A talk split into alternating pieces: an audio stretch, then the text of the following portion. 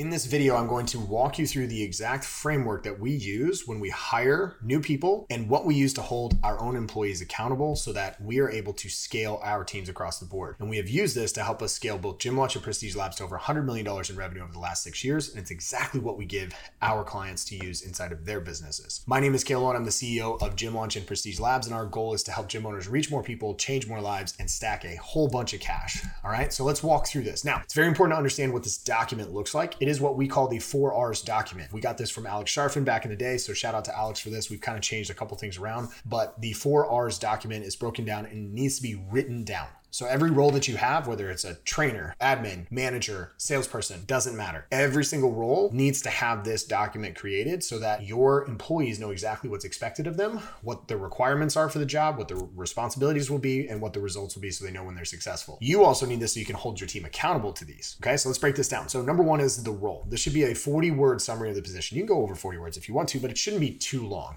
It's basically built and designed so that it should tell the employee what their role is and how it fits within the overall organization. Number two are requirements. This sets out the minimum requirements for the position. Do they need a college degree? Do they need this type of certification? Are you looking for this type of nutrition certification? Do they need to speak multiple languages? Do they need certain technical skills? Like, what is it? You want to lay out all the requirements so that there are no surprises here for a potential employee and for your current employees. Number three, this is where you need to really get detailed. This is the responsibilities. Now you need to let them know in this section what they actually will be doing in the job.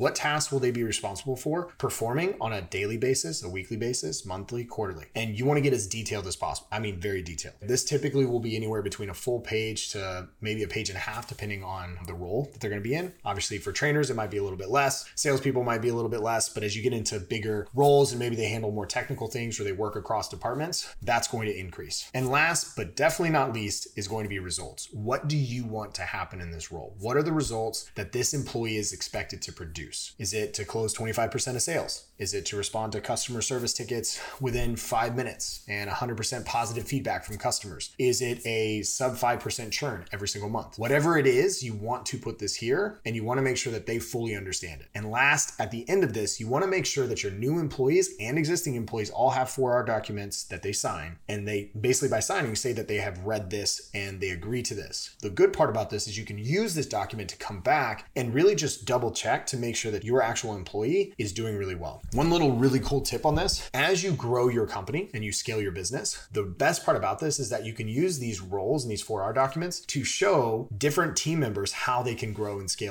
within the business. For me, perfect example, when I was a salesperson and I was just started on the sales floor with Gym Launch, I looked and I asked for my sales manager's 4Rs. And so I saw his 4Rs, I saw what he was doing, and I went ahead and started doing those things on the list before I ever became a sales manager. Then I became a sales manager. Then I started looking at the things of like, what does the CEO do? And I started doing those things and I worked my way up into the position that I am now. And what this is, is this is the blueprint for ascension within your company. And this allows your team to understand exactly where they stand, how to be successful, and what they need to do to be successful. Hopefully, this helps you. If you want to, down in the description of this, you'll be able to have access to this entire document, plus written out information of a full breakdown of how to do this, plus so many other different types of frameworks. It's called the seven money models on how you can scale your gym to over $100,000 a month like clockwork. All you got to do, click the link in the description below and download it now.